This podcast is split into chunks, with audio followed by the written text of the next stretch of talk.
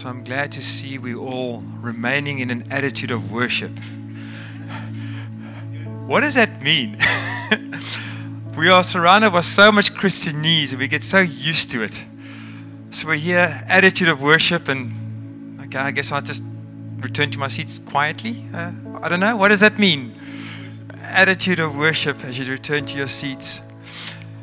I suppose, like that, there's a lot in our Christian walks that we are so familiar with, we stop to think about what it is. So tonight I wanted to touch on one of those ones. It is seek his kingdom. How often have we heard those phrases? How often have we read them in our Bibles to seek his kingdom? And my dear wife got me stirring on that one is okay, so what is that? What is God's kingdom? What is it to seek God's kingdom? I wish I can give you all the answers, but we can scratch a little bit together and let's see how far we can get on that one tonight. So, as I was preparing with this, one of the thoughts that came to my mind in, to try and relate this is I think we can all, we all ha- know this one person, that particular person who is just saintly. They can do no wrong. They, anything they do, everything you do, they just do better. And they love people better. They're just gracious, they're loving, they're kind, they're generous. They give up their time to everybody and they make you look bad. And then to add on to, to insult to injury, they're not a Christian. Who knows a person like that? Yeah, we all know a person like that. For me, that's my sister. What a wonderful lady. An absolute wonderful lady. And she is just so saintly, but she doesn't serve the Lord. That made me think to seek his kingdom and to be a Christian can't be about good moral standards and looking the part. That's not the point. And especially if you've been around religion too long, that becomes the point to look the part, to uphold to a certain standard, to adhere to society norms, to fit into what's expected, to do your good deeds, to tick the boxes. And we can fall into that trap so quickly again and again. Even if we've been running out flat out for Jesus all our lives, we can fall into a routine where we're just doing what we do because we're used to doing it. But that's not seeking the kingdom. It has to be more than that, otherwise, we're no different from that saintly person who does all their beautiful good deeds and just lives a good, solid moral life.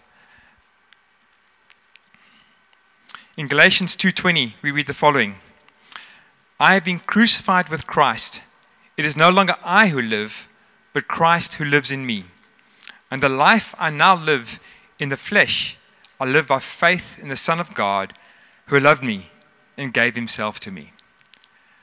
A big part of what we do has to be lived in faith because we know Jesus Christ and he is in us.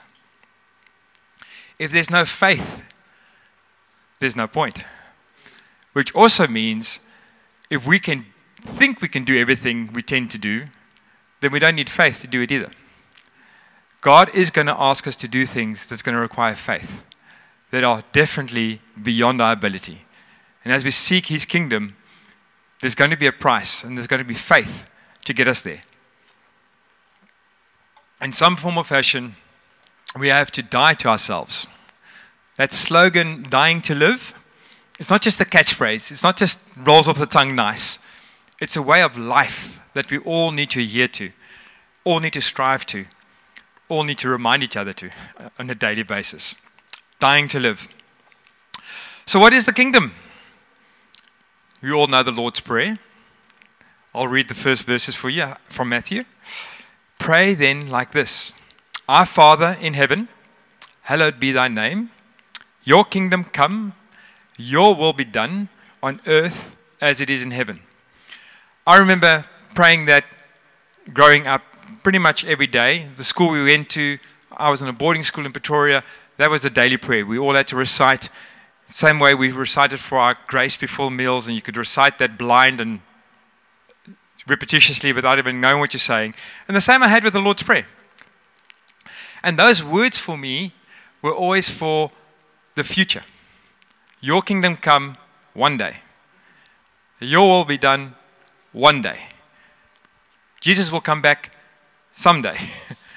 I never thought of these words as today. Lord, let your kingdom come today. Let your will be done today as it is in heaven. Let it be so on earth. I ask uh, those smarter than me, um, and those are many, um, how they would define the kingdom. And the one that really stuck with me was where God's rules and reigns, where His will is done. And that can be here on earth. In our little environments and our little ecosystems on this world, where we allow God to rule and to reign in our lives, where we allow His will to be done in our lives, His kingdom has come. Now, that is seeking His kingdom. To allow God's rule and reign in our lives on a daily basis to come to the surface and for us to die so that He can come. And a big part of that, well, actually, the main part of that, how that looks will likely be through the local church. Our local church as a body is Jesus' body on earth. It is how He has chosen for His kingdom to come. It's what Jesus gave Himself for. He gave Himself so that the church can become a spotless bride, so that He can come back and fetch her without wrinkle, without a spot, glorified and beautiful. And we get to contribute to that. We get to contribute by making disciples, bringing the nations and including them in His kingdom. And we get to contribute by helping God make this kingdom beautiful, to help each and every one of us fulfill our callings and to be raised up into what He's called us to. Ephesians 3:10 puts it this way: so that through the church the manifold wisdom of God might be known to the rulers and authorities in the heavenly places. God, in His wisdom, has chosen the church as His vehicle for His kingdom to come. Scripture is very clear in that. Church or the body is His chosen vehicle. And we have the privilege of being part of it. And if Jesus gave Himself for this body, we should do likewise to copy His example and give ourselves to the body. That is our purpose. Hmm. Now, the problem is we get lost on the way. it's not like we get to the point where we deny Christ and turn our backs on Him and move away. It is that we get deceived, distracted, get confused, get forgotten. And we start diverting from this calling. And we constantly need to be reminded to get back. It is like those seeds that are thrown into the, good, into the soil. One is thrown into the path where the birds come and eat it straight away. The other one is thrown amongst the rocks where it can sprout briefly, but then the troubles of the world come and destroy it.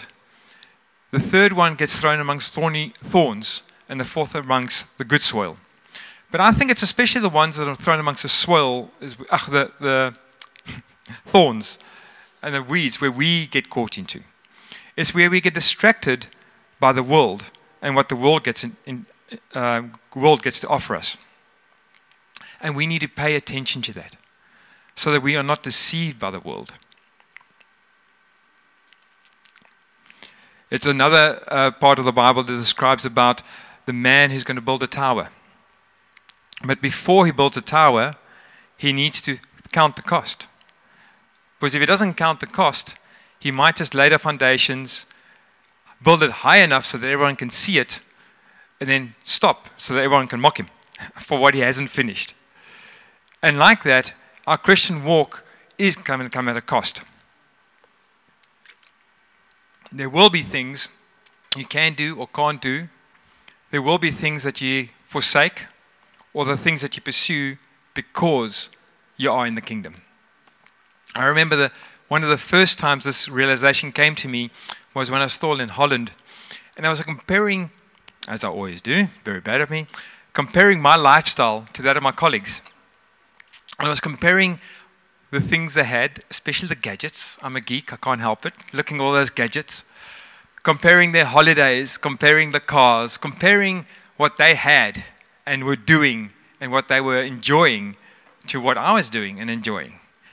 And sort of, but why don't I have the same? Why am I not doing that, what they're doing? Why don't I have what they have? And then it dawned on me. Because I was tithing. It was costing me what they had, was costing me because I was giving it to kingdom. I could not live up to what they were enjoying because I was giving God first. And that was an interesting revelation for me is if we are going to serve the kingdom, we're going to seek the kingdom first. There are things that the world will have that you will go without.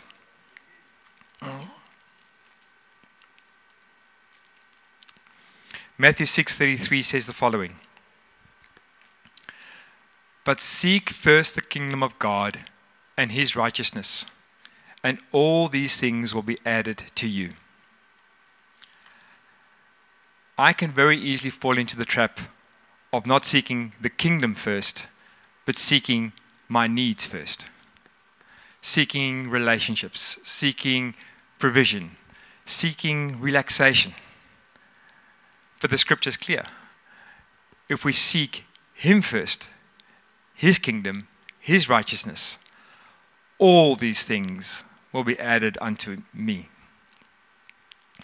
I was speaking with Fimke about this and just trying to, hey, examples in our own life where we've done this and how we've done this. One of the things that we realized is in a lot of those examples, excuse me, a lot of the examples we have in our lives, for us personally, it didn't feel like a big sacrifice. But externally, it might. It might feel like a choice that doesn't add up. My belief is that as we seek his will first, His kingdom first, they, those become our will and our desires. If we see what He sees and love what He loves, we want what He wants. We automatically die to self because we start living for something far more glorious. And as Jesus could endure the cross for the joy set before him, we great, gratefully let go of these things that the world can offer. For we see something far more glorious. We see His kingdom. And we see His kingdom in our lives. And we have the joy and the privilege of walking in His will. Now, I don't want to be on this side of His will. Once I know what His will is for my life, I can't turn my back on it. I can't willfully ignore it. That's just the fear of the Lord is going to prevent me from that. I'm not saying that walking in His will is always comfortable. I'm not saying His walking in His will is always fruitful and filled with joy. What I am saying is there's no other place I'd rather be. I don't want to rely on my own strength. I don't want to rely on my own understanding. I want to seek Him first. And all those other things will be added unto me, for God is faithful.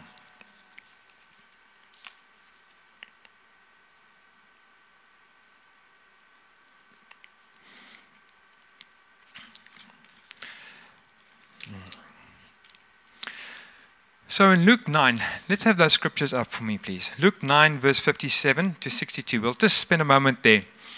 We read in an example here of three different individuals who heard the call, Follow me. And they all responded in a different way. So let's have a look at the first individual. This is from Luke 9, verse 57. I'm sure it will pop up in a moment. As they were going along the road, Someone said to him, I will follow you wherever you go. And Jesus said to him, Foxes have holes, and birds of the air have nests, but the Son of Man has nowhere to lay his head. Now, what was Jesus saying to this guy?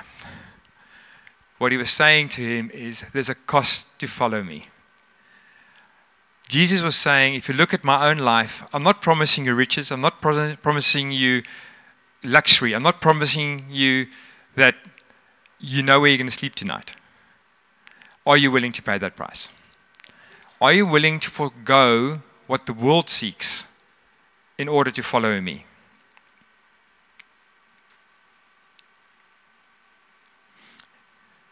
Said in a different way, it is instead seek the kingdom and his righteousness, and these things will be added unto you. That's on the end of when Jesus is talking, don't be anxious about anything.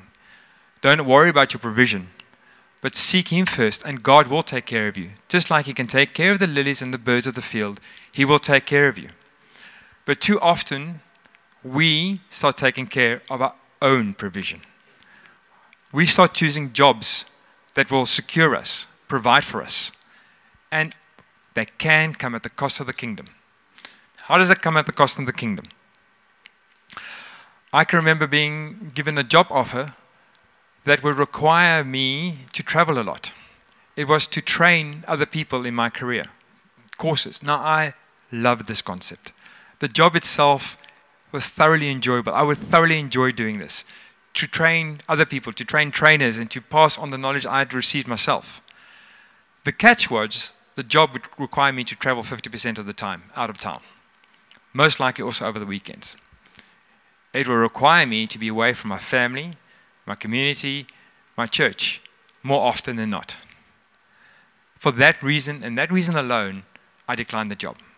I had to let go of something that I wanted in the natural to pursue something that I wanted in the spiritual. Did it feel like a big sacrifice? No. but it was a, a, real choice that I had to make to let go of what looked like a lucrative career, an enjoyable career, and settle.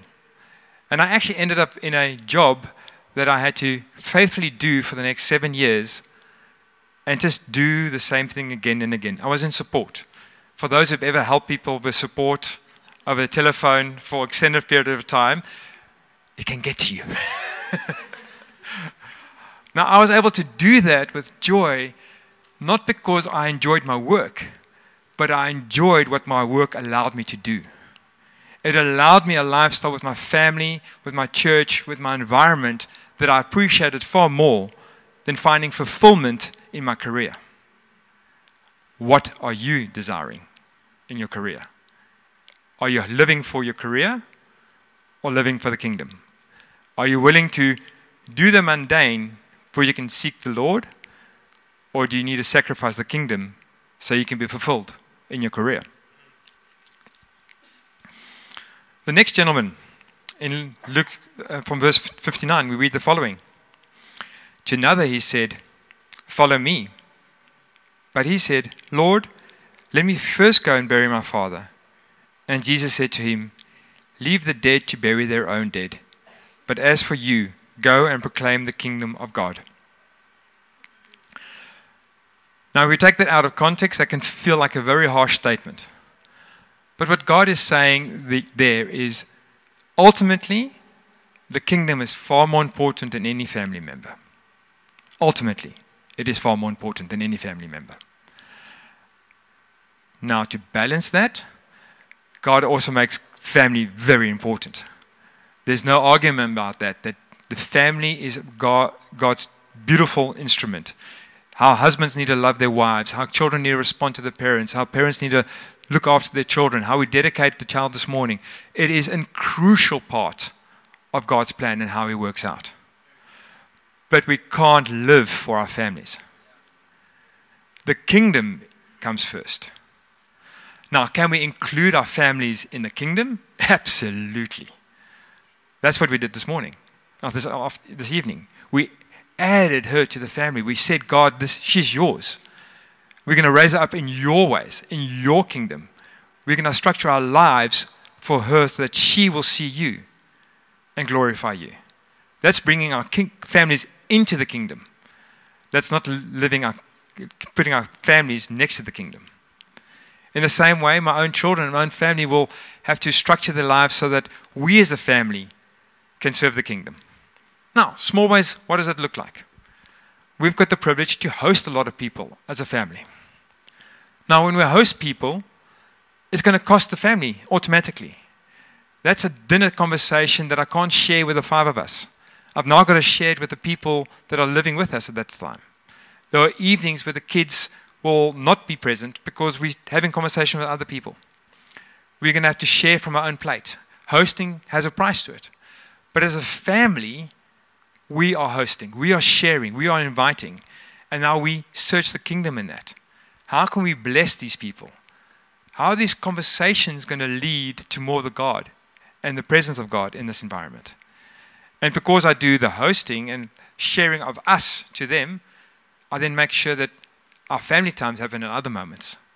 Can I be then intentional on Sunday morning to, hey, just us as kids, let's go out, let's spend some time together. Instead of having the extra nap, let's enjoy each other's company. Put family time at another time, but put the kingdom first as a family as we seek the kingdom first together. It also had impact on the type of activities I allowed my kids to do. Now, what do I mean by that? I would encourage them to do sports. I would encourage them to do piano and violin or music, all these extracurricular activities. I think it's healthy for them. I think I would really support it. What I didn't allow, though, is I didn't allow them all to do different things at different timestamps. The consequence of that would be that my dear wife and I would run through this logistic nightmare of trying to get each child into the different places all over the place. And our afternoons will be filled driving around to support their individual desires. I've required of them to sort of streamline what they can do and can't do at either the same activities or the same timestamps to allow us as a family to have more time for each other and for the kingdom. They had to sacrifice their individual requirements for us as a family and for the body. That was for us seeking the kingdom first.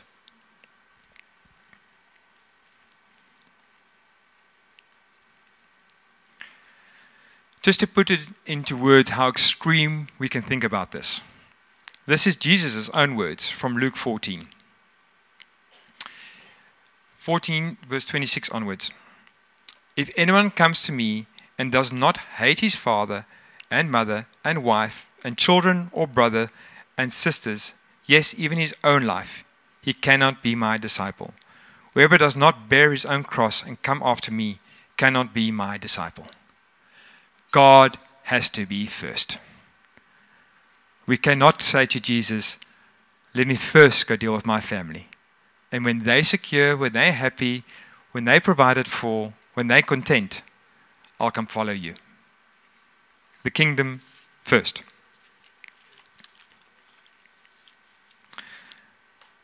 The last one I think is a little bit of a bit of a warning. This is the third gentleman from verse 61. Yet another said, I will follow you, Lord, but let me first say farewell to those at my home.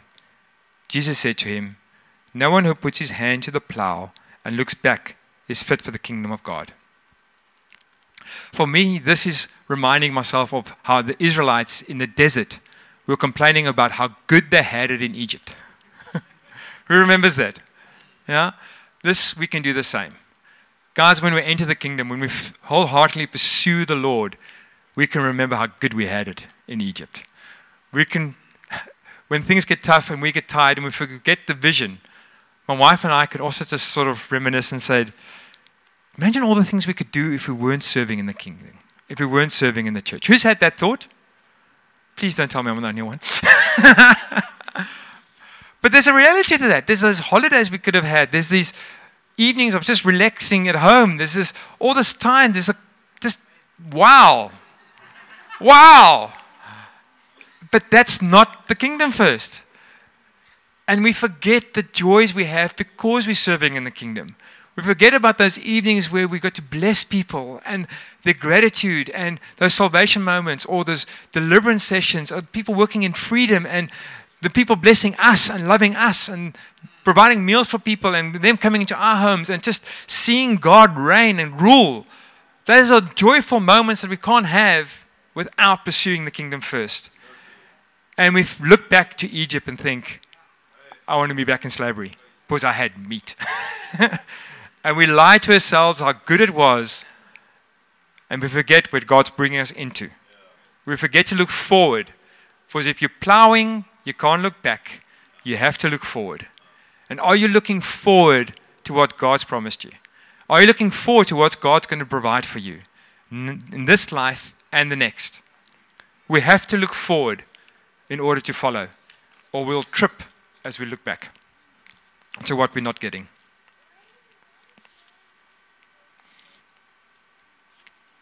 Another area where I think we can get it wrong, the first two I think are quite prominent, is we can get it wrong in our careers and we can get it wrong in our families, where we get the balance wrong. Another area where I think we can get the balance wrong as we seek the kingdom first is how we enjoy our rest. We can quite easily live for the weekend. Oh, thank God it's Friday, you know? Live for the weekend, live for the holidays, live for those evenings at home to relax, feet up on the couch, live for those moments where I get to choose what I get to do. Does that sound a bit selfish? Does that sound about looking for myself instead of dying to self? Now, there's nothing wrong with rest, people. Rest is important. Genesis 1 starts with, and God rested on the seventh day. You can't argue with the fact that God finds rest important. But I noticed this as well. Families are a wonderful area of learning things. You see things in your children that just highlight things, and you get trained by yourself. Because I never knew it myself until I saw it in my own children.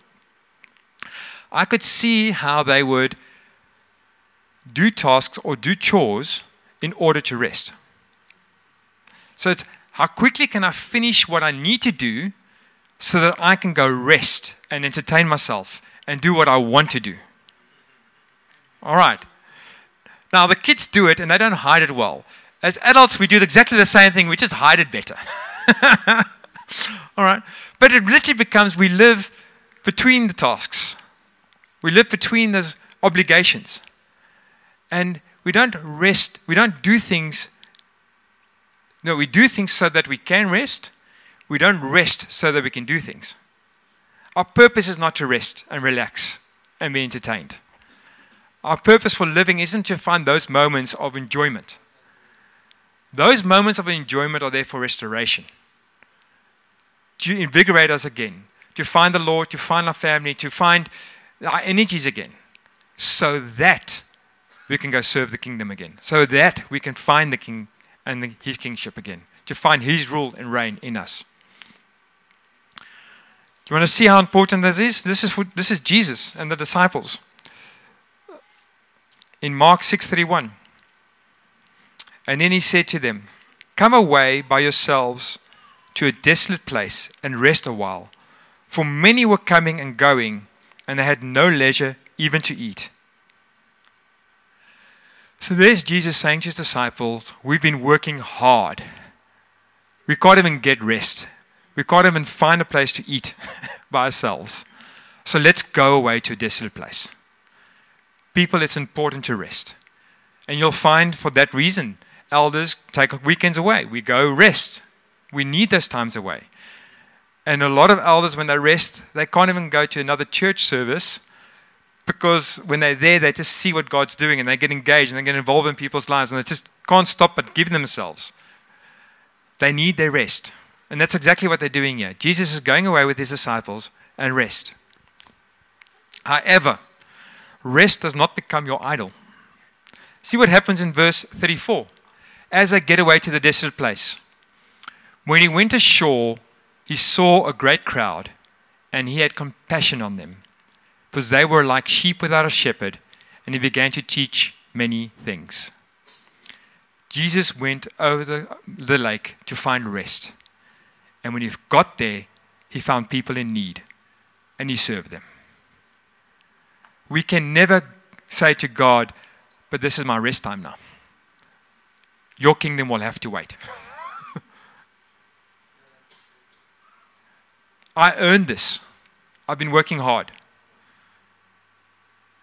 This is my time. Then we've turned my time into an idol. It's no different vocab as my money, my time. we've made them both into idols that we now control and haven't surrendered to the kingdom. Does God want you to have rest? Yes, He does. We don't always get to determine when that rest is. Said differently, there's another parable where Jesus comments about the servant serving the master. And the master, after he's served the table and he's done every, all the work in the field, then comes into the master's house. The master doesn't then say, Oh, come sit at my table and relax. The master says, Well, now that you're here, serve me and give me my food, and then you can relax. We will get our rest in the Lord. He wants you to have your rest. But are you prepared in every and all situations to seek Him and His kingdom first? So, how does that look like?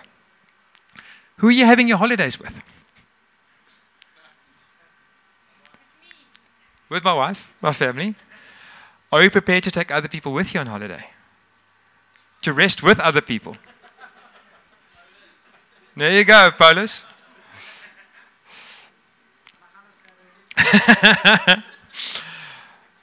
Are you willing to use your holiday to go to a 412 conference? Yes, there you go. That's exactly what it looks like. Sacrificing your holiday, your me time, to seek the kingdom first. These are good things. And I must say, we do these things well. We serve each other well. We love each other. We help each other move. We make meals. We, we give of ourselves to each other. But we need to remind each other again and again that we don't do these things just because it's out of habit or obligations or to look good or because people will comment if I don't do these things. We need to do these things so we can seek the God's kingdom in them. And the word faith comes to mind again. Are we doing these things with faith? Are we going to the 412 conference with faith? Having given up our holidays in faith that God's going to come and touch us, that God's going to move us as a body. Are we pursuing our jobs faithfully, expecting God's going to provide provision? Or are we taking control and going, I will, through my might and skill, provide, give provision? Do we have faith that those moments we don't get to spend with our children, or their sports days, or their whatever that is that we ask the family to give in, do we have faith that God's going to be there for our families? That He's going to bond us together, that He's going to create moments that we can share with one another? On that one, I've personally been very much convicted of am I faithful with those moments that God gives me? Now, what do I mean by that? I can very easily, in my own house, seek my own desires. Rest behind the computer. Uh, I would say read a book, but that's not me. uh, scroll through YouTube. Um, make myself actually just unavailable to my family. And then later, God, uh, phone, someone phones and said they need me, or to church something's happening, or there's no power in the auditorium, and can I can help? Then, because I haven't shared my time with my family, now I go again away, and again my family loses out because I haven't been faithful with the time I was given. And now the price becomes high for my family when God does ask. For me, that was a personal conviction to be faithful with my family and my time when God provides it, so that they don't pay a price that God's not asking of them. I think this is what I want to have for us as a congregation, as a body. Can I have Matthew 24 up on the board, please?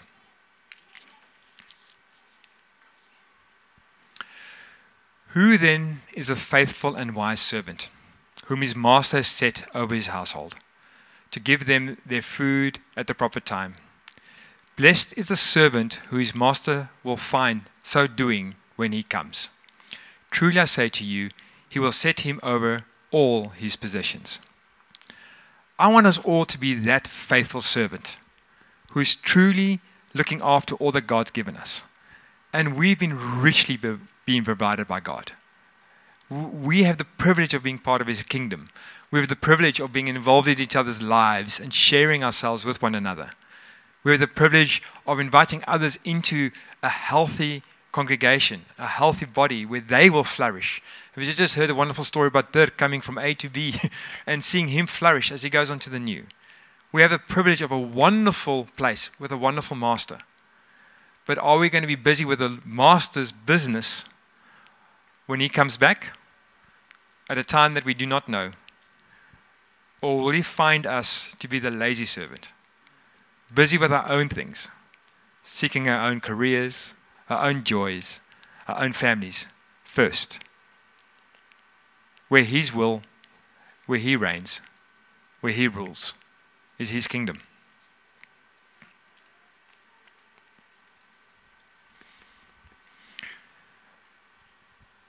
We're going to have communion in a bit. And I want us to take the time to really process that together before we take it as a response to seeking his kingdom first. Jesus used the word covenant the, as he inter- shared communion with his disciples. And he wanted to, the covenant was a mutual connection between God and his disciples. It was promises that he made with the disciples, but also a covenant that they went into with him and how they partake with one another. And like many things, the communion was something I could just do out of ritual, not stopping to think about it, not stopping to process it, not stopping to reaffirm and remember what the covenant and the communion actually meant to me. And um, we're privileged here that most of us have given ourselves to the Lord already. And for some have done that many years ago. And that is an awesome privilege. Some of us more recently. But I want all of us tonight during communion, as I lead us through it, just to reconfirm our covenant relationship with the Lord in light of seeking Him and His kingdom first, seeking His will, His righteousness here on earth just as it is in heaven.